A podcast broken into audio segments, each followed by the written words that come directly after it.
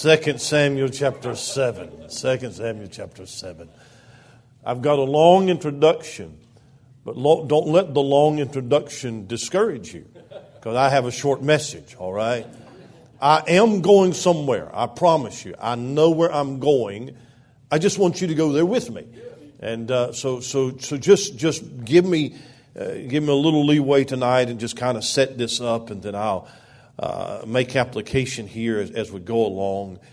And in 2 Samuel chapter 7, I, I'm just going to jump right into the middle of a conversation, and then we'll come back and we'll talk about the chapter. But verse number 12, this is the Lord speaking to David, or Nathan speaking to David, relaying a message from the Lord.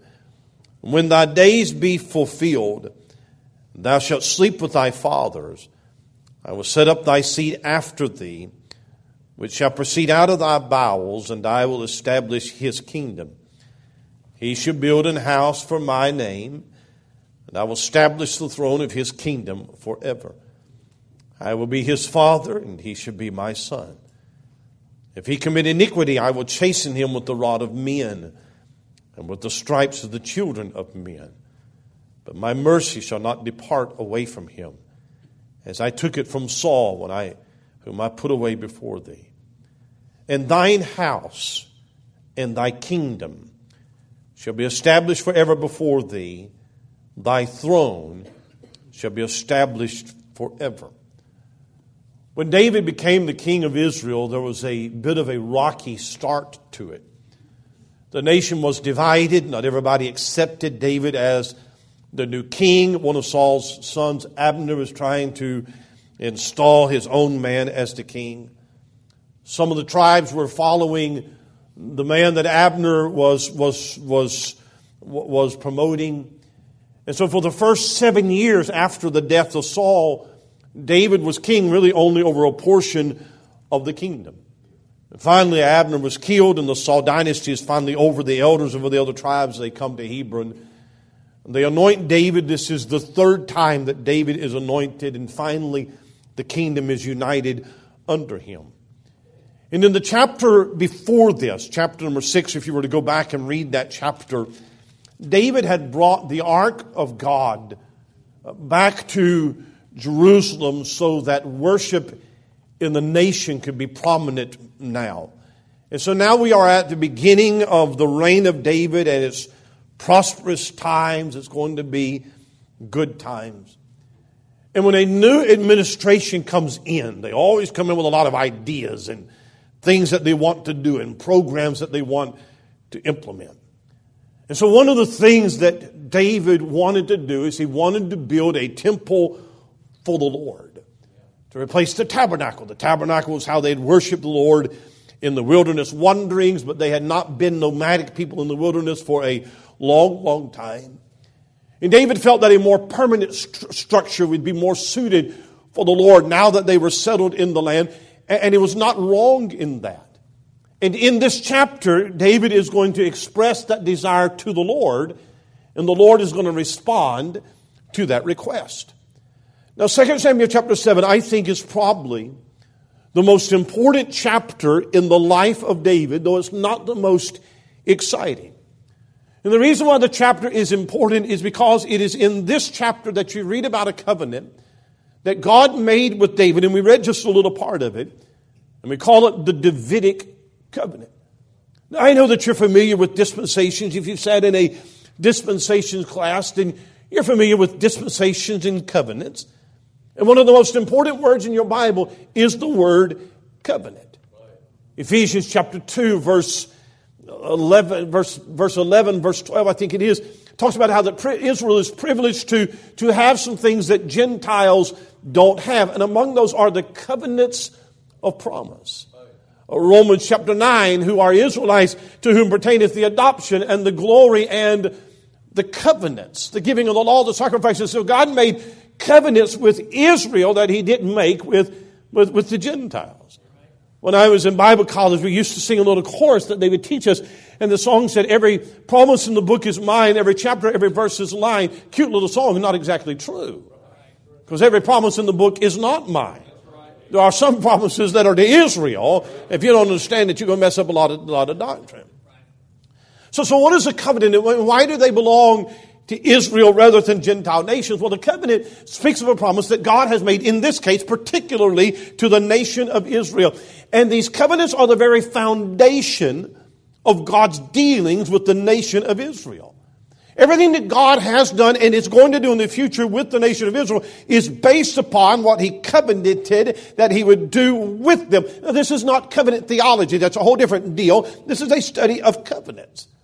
And, and if you've ever studied covenants or whether you have, have not, it, it would be good to go back and just remind yourself of those major covenants.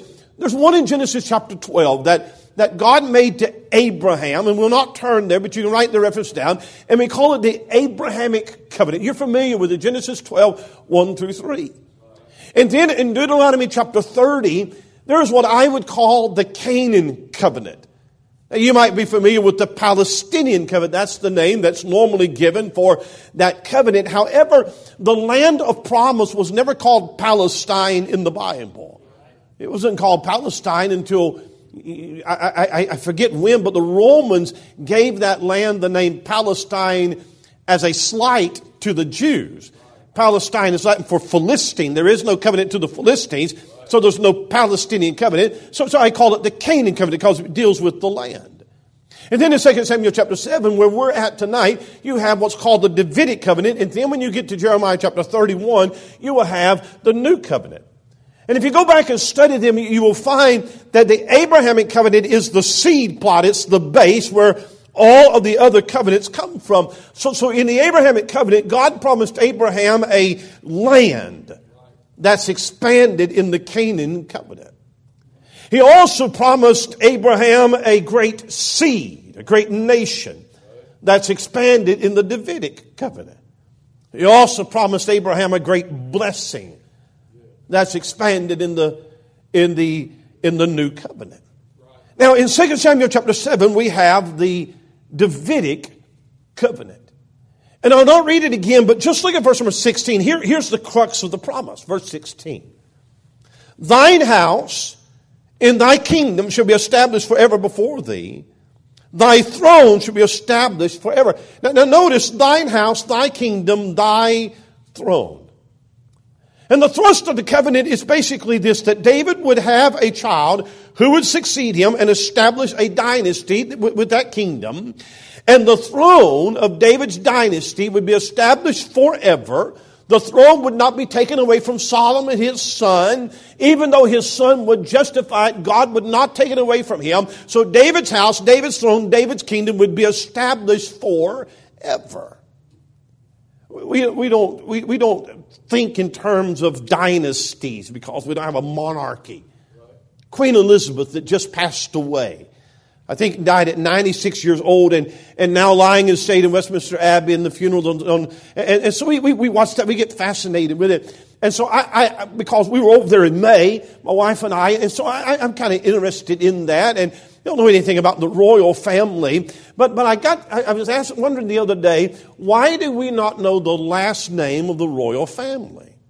It's Queen Elizabeth, Prince William, now Char- King Charles. Don't they have a last name? And the British royalty is called after the male line, and it's always called a house. The house of. And the house survives until there is no male heir and then a new dynasty is begun. So if you were to study British history, you would read about the House of Normandy, the House of Tudor, the House of, of, of Stuart. And the dynasty, the house that Queen Elizabeth was born to, was called the House of Saxe-Coburg Gotha. That was the name of it. But that's a very German name. And in World War I, there was obvious anti-German sentiments in Great Britain. So Queen Elizabeth's grandfather, King George V, announced that they were dropping the German name. We're not going to be the Saxburg name anymore. We will become the House of Windsor. So Windsor is now the surname of the royal family.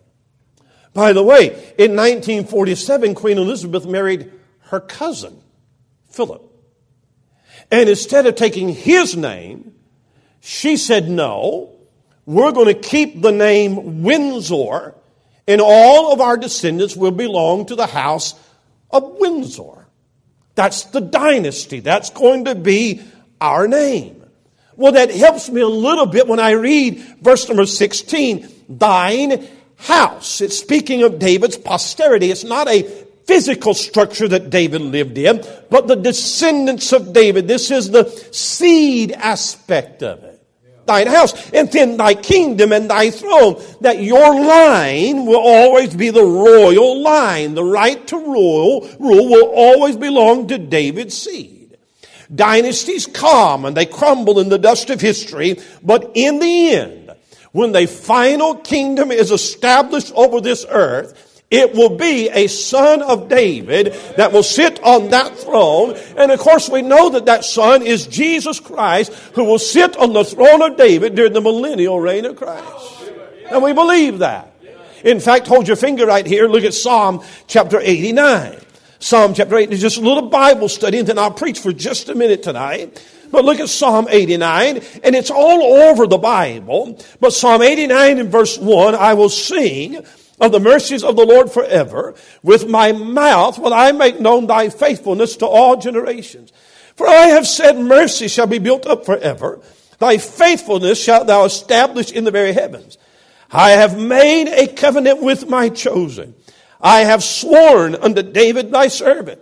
Thy seed will I establish forever and build up thy throne to all generations. Selah. Look at verse number 34.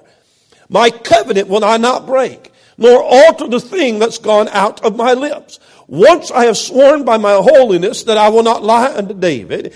His seed shall endure forever, and his throne as the sun before me. It shall be established forever as the moon, and as a faithful witness in heaven, Selah. All those are great promises. In, in, our, in our theological system, we sometimes use big words to identify the position that we take on certain doctrines. And in prophecy, we would say that we are pre-tribulational and premillennial. Now, premillennial simply means that we believe that the second coming has to take place before the millennial reign of Christ. And we believe that the millennial reign of Christ is a literal, physical, future event. In Revelation chapter 20, six times a thousand years, what that actually means in the Greek is it means a thousand years. All right? That's what that actually means. And we believe that. We believe that Jesus Christ is coming back, that he will establish the Davidic kingdom as the physical king, that he will reign from his throne in Jerusalem, he will rule over the nations, and that for a thousand years the covenanted nation of Israel will enjoy the peace and prosperity that they have not enjoyed since the days of David and Solomon. But in order to believe that, then you have to believe that the promise in 2 Samuel chapter 7 is a literal future covenant. And the reason I say that is because there are some religions that say that the church is the kingdom, that we are bringing in the spiritual kingdom right now. By the way, if we are, we're not doing a very good job at it, alright? And, and, some say, well, the temporal aspects of the kingdom were fulfilled by Solomon. The eternal aspects are going to be fulfilled by the church. That the throne is not Jesus sitting over a literal kingdom and a literal throne, but Christ reigning over the church spiritually. And all of that I say, that's wrong. That's wrong. You, you've got to understand what is being promised in this chapter. And I will tell you where it's going to be fulfilled. Look at Luke chapter number one. Luke chapter number one. And, and, it, and it's striking how, how, the, how the connection is made when you connect the dots. But Luke chapter number one and verse number, uh, verse number 30, verse number 31. And he says in Luke 1 and verse 31, uh, and behold, thou shalt conceive in thy womb, bring forth a son. Thou shalt call his name Jesus. He should be great. He should be called the Son of the Highest. And the Lord God shall give unto him, to him, unto him, the throne of his father David, and he shall reign over the house of Jacob forever, and the end of his kingdom there shall be no end. There's the throne, there's the house, there's the kingdom, there's the fulfillment right there of 2 Samuel chapter number 7. Now, I say all of that to say this is an important chapter. Because this chapter shapes my eschatology. This chapter influences what I believe about end time events. I believe in the literal, physical reign of Jesus Christ because of the covenant that God makes with David in this chapter. And we could dig real deep tonight in these covenants and we could trace it all throughout the Bible. It would be a wonderful study. But I want to show you something about God in here. It's not the doctrine so much I want to show you as something practical. It is not the promise that God made to him. But I want to show you the context in which God made that promise. Go back to 2 Samuel chapter 7. And I want you to notice in verse 1, 2, and 3 that there is a desire that David expressed. Now, don't forget what I've just told you, how important this is. But look at verse number 1. It came to pass when the king sat in his house, and the Lord had given him rest round about from all his enemies, that the king said unto Nathan the prophet, See now, I dwell in a house of cedar, but the ark of God dwelleth within curtains.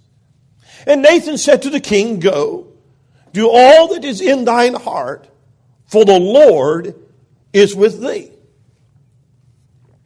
David is sitting in his luxurious palace and he's bothered by something. In the days of Moses, God had instructed Moses and the people to construct a tabernacle that would be the earthly dwelling place of God. And the tabernacle was a tent. It was not a permanent structure. It was intended to be put up, tore down, transported. It's nothing but bars and boards and animal skins.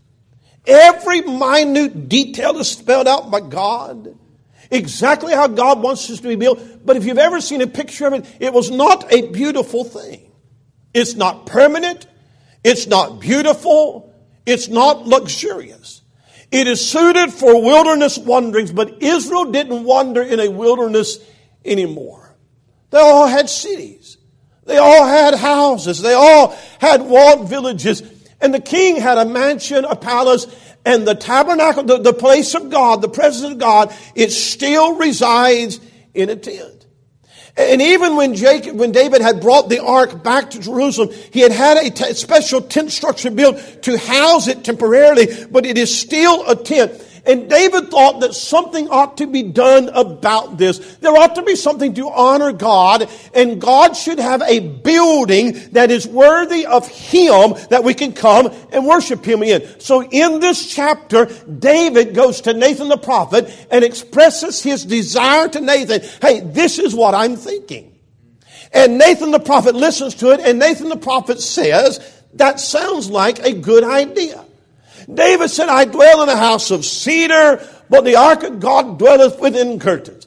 I just think that God ought to have a better house. I don't think that my house ought to be nicer than God's house. I just don't think it's right that I live in the lap of luxury, but the church has so many needs. And by the way, you're building a building. I believe you ought to make it as nice as you possibly can. This is where you're going to worship God. I think it ought to be nice, and you ought to take pride in what God has given us and be good stewards. And, and, and He's bothered. He's bothered by this.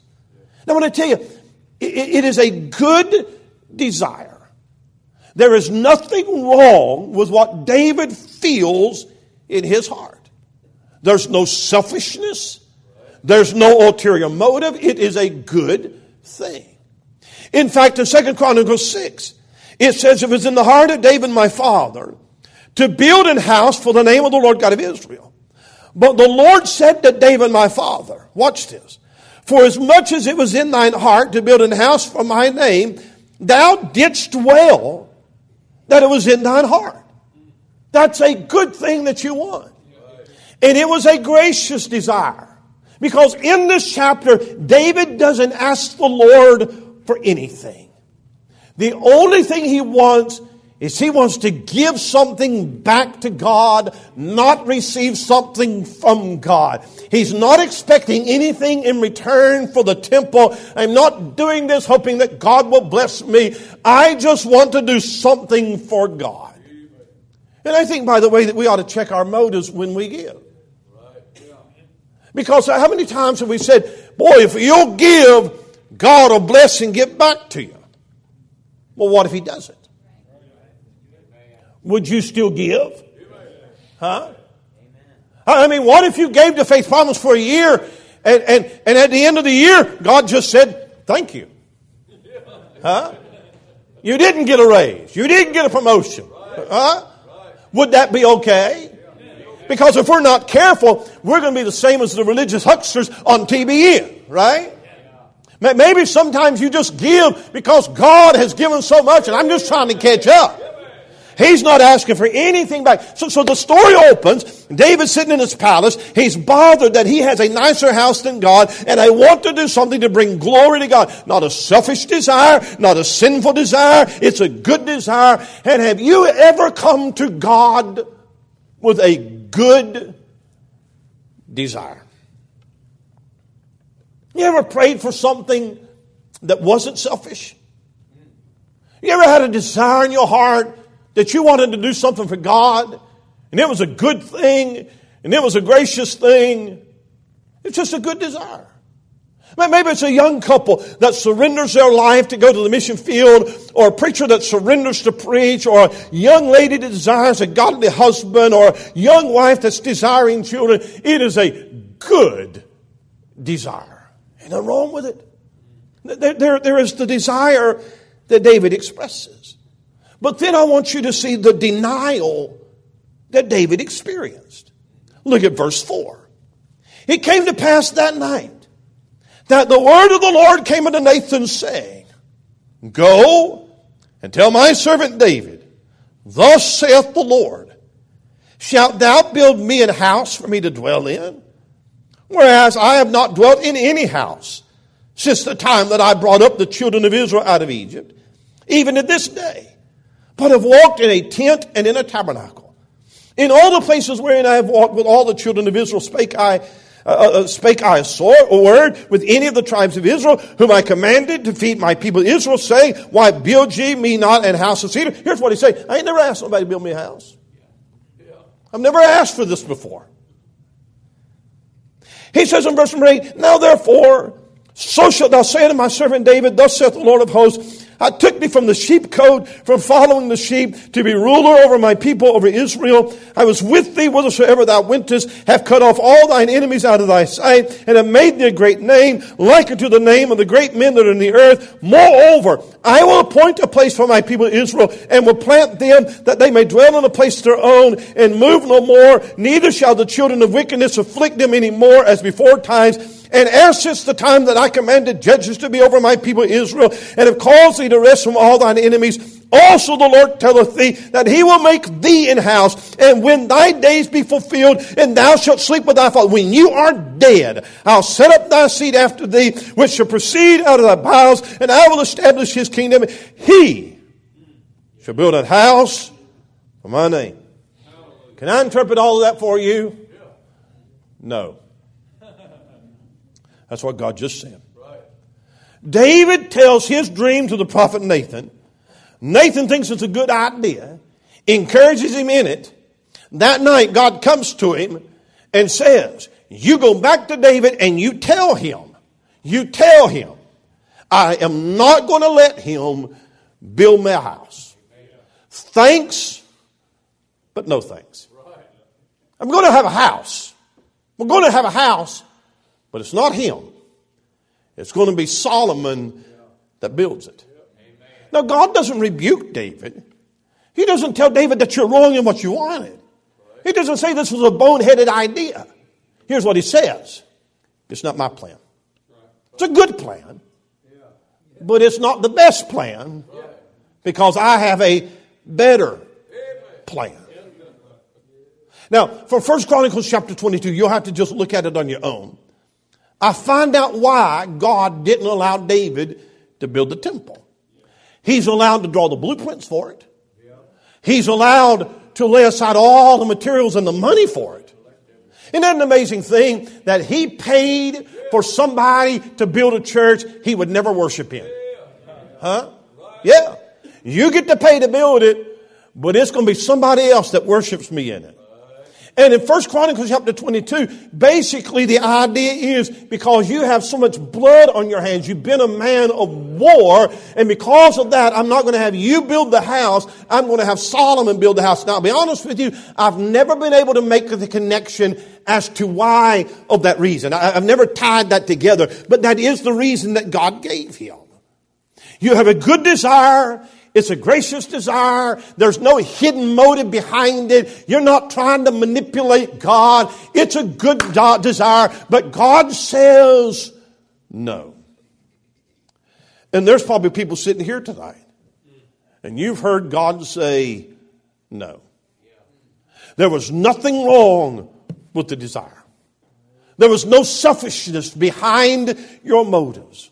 A good, godly desire that you prayed for and you prayed for and you prayed for and you always heard that God always answers prayer and it's either yes, no, or wait and all that you're getting is wait and no and for some reason, for some reason, God has taken this great desire that maybe He's even put into your heart and God has said no.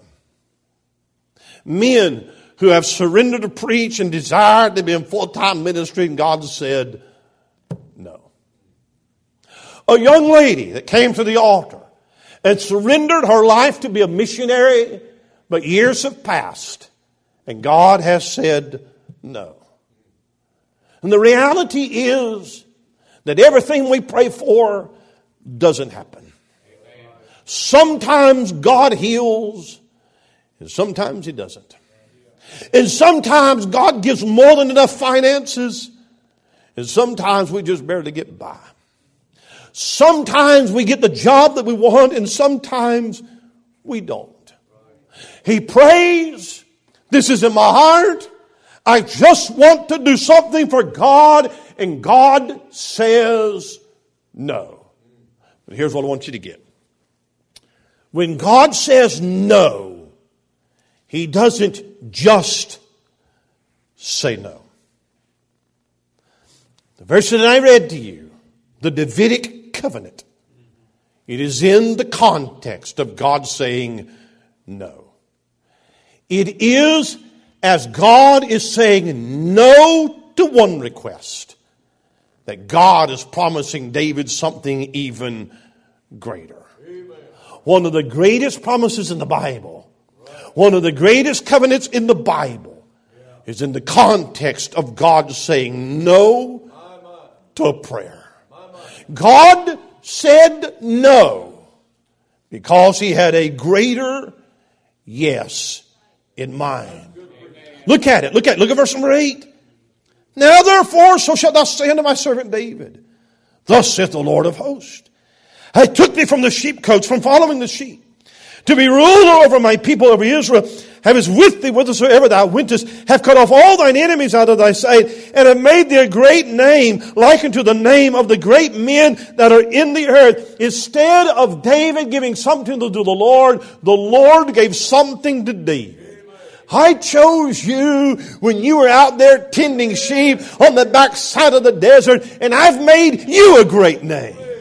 He says in verse number 11, since the time that I commanded judges to be over my people Israel and have caused thee to rest from all thine enemies, also the Lord that I love this, also the Lord telleth that he will make thee in house. Instead of you building me a house, I, am going to build you a house. Uh, says in verse number 16, he says, thine house, thy kingdom shall be established forever before thee. Thy throne shall be established forever. Do you not see that the plan that was in God's mind was much bigger than the plan that was in David's mind? David, you want to build me a house. Actually, I'm going to build you a house. Because if you build me a house, it's only going to stand for a couple hundred years. But the house that I'm going to build you, it is going to stand for all of eternity. I got a better plan. David, you got a good plan. Thank you for the plan. But my ways are higher than your ways. My thoughts are higher than your thoughts. I've got a better plan. No is never easy. I don't ever understand no. I don't like to hear no, but no is sure a whole lot easier if you know that God is planning a greater yes down the road. Some of you have had good plans that never happened. And you saw God alter your life in ways that you never could have wished for. And we're all human. And sometimes we're disappointed in how the situation turns out. And you could be consumed with what God has not done for you. Amen. It might be better to focus on what God is doing. Amen. You may not have all that you want out of life, but you do have all that God wants you to have out of life. You may hear God say no, but it's not just no. There's a desire that David expressed. There's a denial that David experienced. But I want you to notice a devotion that David exhibited. Look at verse number 18.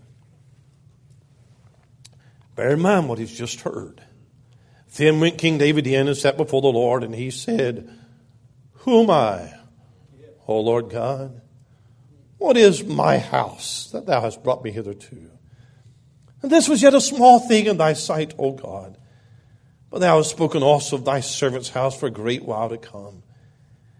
And as this the manner of man, O Lord God, and what can David say more unto thee? For thou, Lord God, knowest thy servant. For thy word's sake, and according to thine own heart, hast done all these great things to make thy servant know them. Wherefore thou art great, O Lord God. There is none like thee, neither is any God beside thee according to all that we've heard with our ears. And what one nation in the earth is like thy people, even like Israel, whom God went to redeem for a people to himself and to make him a name and to do for you great things and terrible for thy land before thy people, which thou redeemest to thee from Egypt, from the nation, and from thy gods. For thou hast confirmed to thyself thy people Israel to be people unto thee forever. And thou, Lord, art become their God. Do you see the praise and the adoration?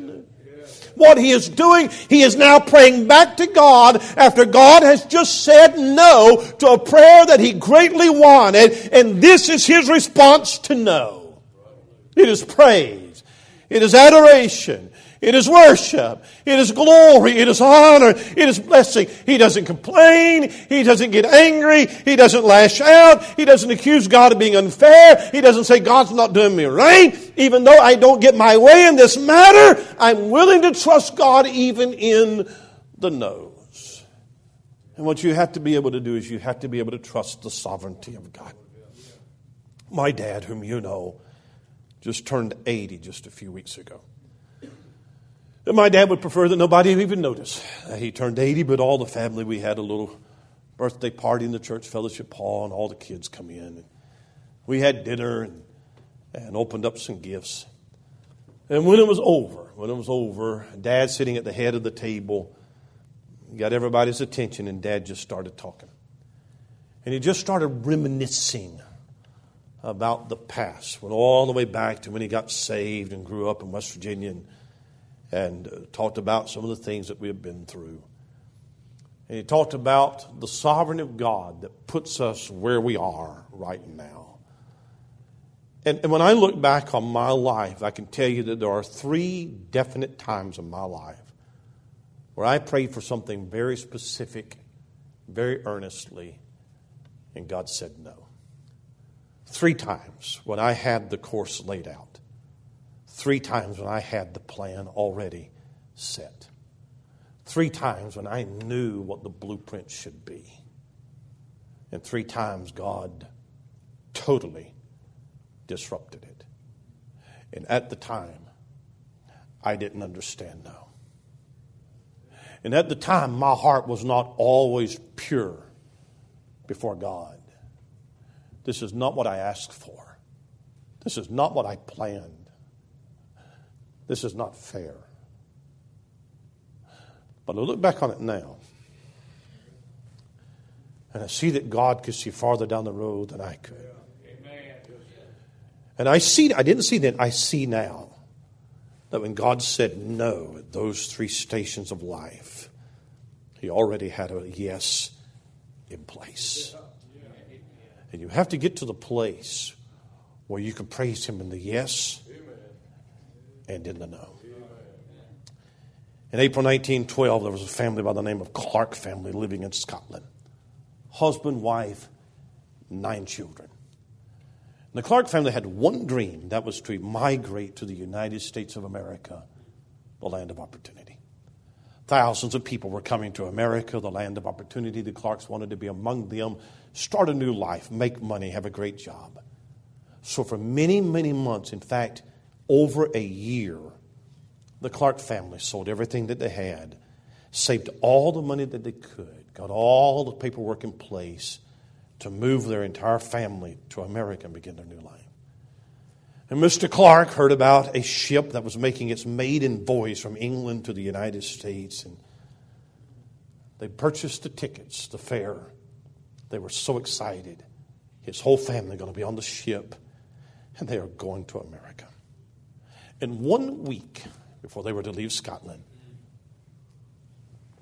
their 12 year old boy was bitten by a dog. And the bite wasn't serious. But the doctor came, paid a house visit, stitched the boy up, and said everything is fine. However, it just so happened at that particular time in that area of Scotland, there was a major outbreak of rabies. They don't believe that the dog had rabies. They didn't think the boy had rabies. However, the community had a two week mandatory quarantine for any bite, trying to stop it one week before they leave. We have planned over a year to get to America. And one week before, the little 12 year old boy is placed in a two week mandatory quarantine. And Mr. Clark said, I can't sail without him, and I can't sail with him. And like that, everything that they have worked for for a year is gone down the tubes it's over. And Mr. Clark got angry with God. He said, God, it's not fair. The sacrifices my family has made, the things that my family has sold, the money that we have done, the things that we have done without, and all we wanted to do was to make this one trip to America and start this new life over. And now a dog bite ends all of our dreams. It is not fair. but on April 16, 1912, Mr. Clark woke up and he found out why God said no. Amen. It was on that day the whole world received the news that a ship, maiden ship, they said unsinkable, somewhere out in the middle of the Atlantic Ocean, the Titanic struck an iceberg. And that night, 1,500 people lost their lives in the icy waters of the Atlantic. And Mr. Clark's family was not part of that. Because one week earlier, God had said no.